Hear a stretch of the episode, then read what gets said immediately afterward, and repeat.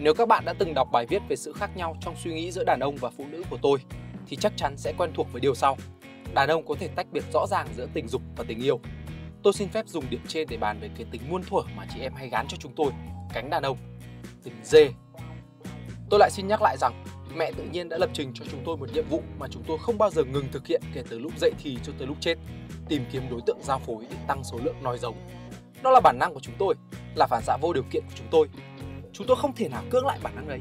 Đó là lý do tại sao khi đi trên đường, chúng tôi trong vô thức ngay lập tức định vị những cá thể được xếp vào giống cái trong tầm nhìn của chúng tôi.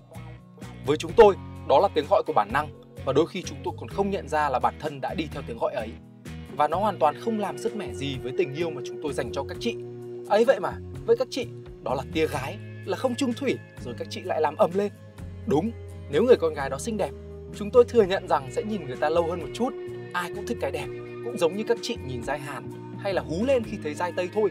Đúng, nếu người con gái đó có những đường cong quyến rũ, trong đầu chúng tôi sẽ có những suy nghĩ vô thức mà các chị em hay gọi là tục tĩu, là thú tính. Ồ, giá như tôi được abc xyz với người đó nhỉ?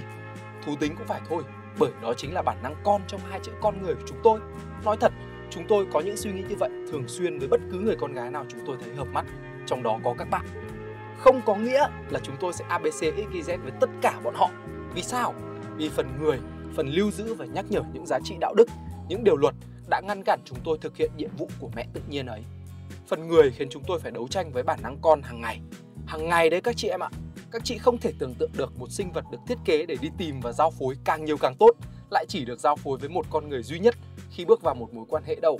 Đương nhiên, nó không ác liệt hay lộ rõ ra bên ngoài như cái thuốc viện. Nhưng mỗi lần nhìn thấy ảnh gái sinh trên mạng mà các chị hỏi các anh là có muốn ABC XYZ với mấy ẻ mấy không ấy mà các anh bảo là không thì là các anh nói dối đấy.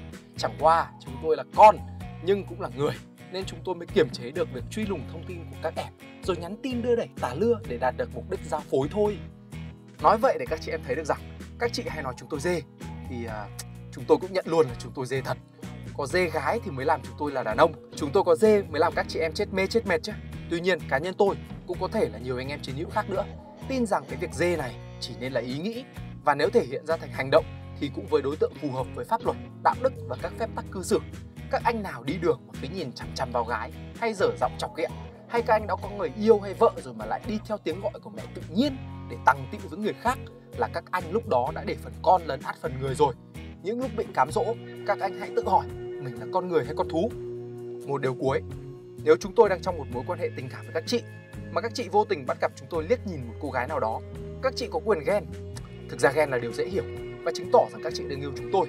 Nhưng làm ơn đừng thổi phồng nó lên rằng là chúng tôi không còn yêu các chị hay chúng tôi không trung thủy. Như vậy oan cho chúng tôi lắm. Mặt khác, các anh cũng cố gắng hết sức để không bị các chị bắt gặp vào những khoảnh khắc như vậy nhá. Khó xử lắm đấy. Hãy như tôi đây, nhìn thấy đối tượng từ xa, rồi cố dùng khả năng kiểm soát bản thân để không nhìn vào người ta khi người ta lại gần. Như thế thì đố cô người yêu đang đi bên cạnh phát hiện được. Hy vọng các bạn sẽ thích video lần này. Đừng quên like, share và subscribe ủng hộ chúng mình và nếu các bạn thích những nội dung như trên thì hãy đăng nhập vào spyroom.com để tìm đọc thêm. Mình là Việt Anh, xin chào và hẹn gặp lại.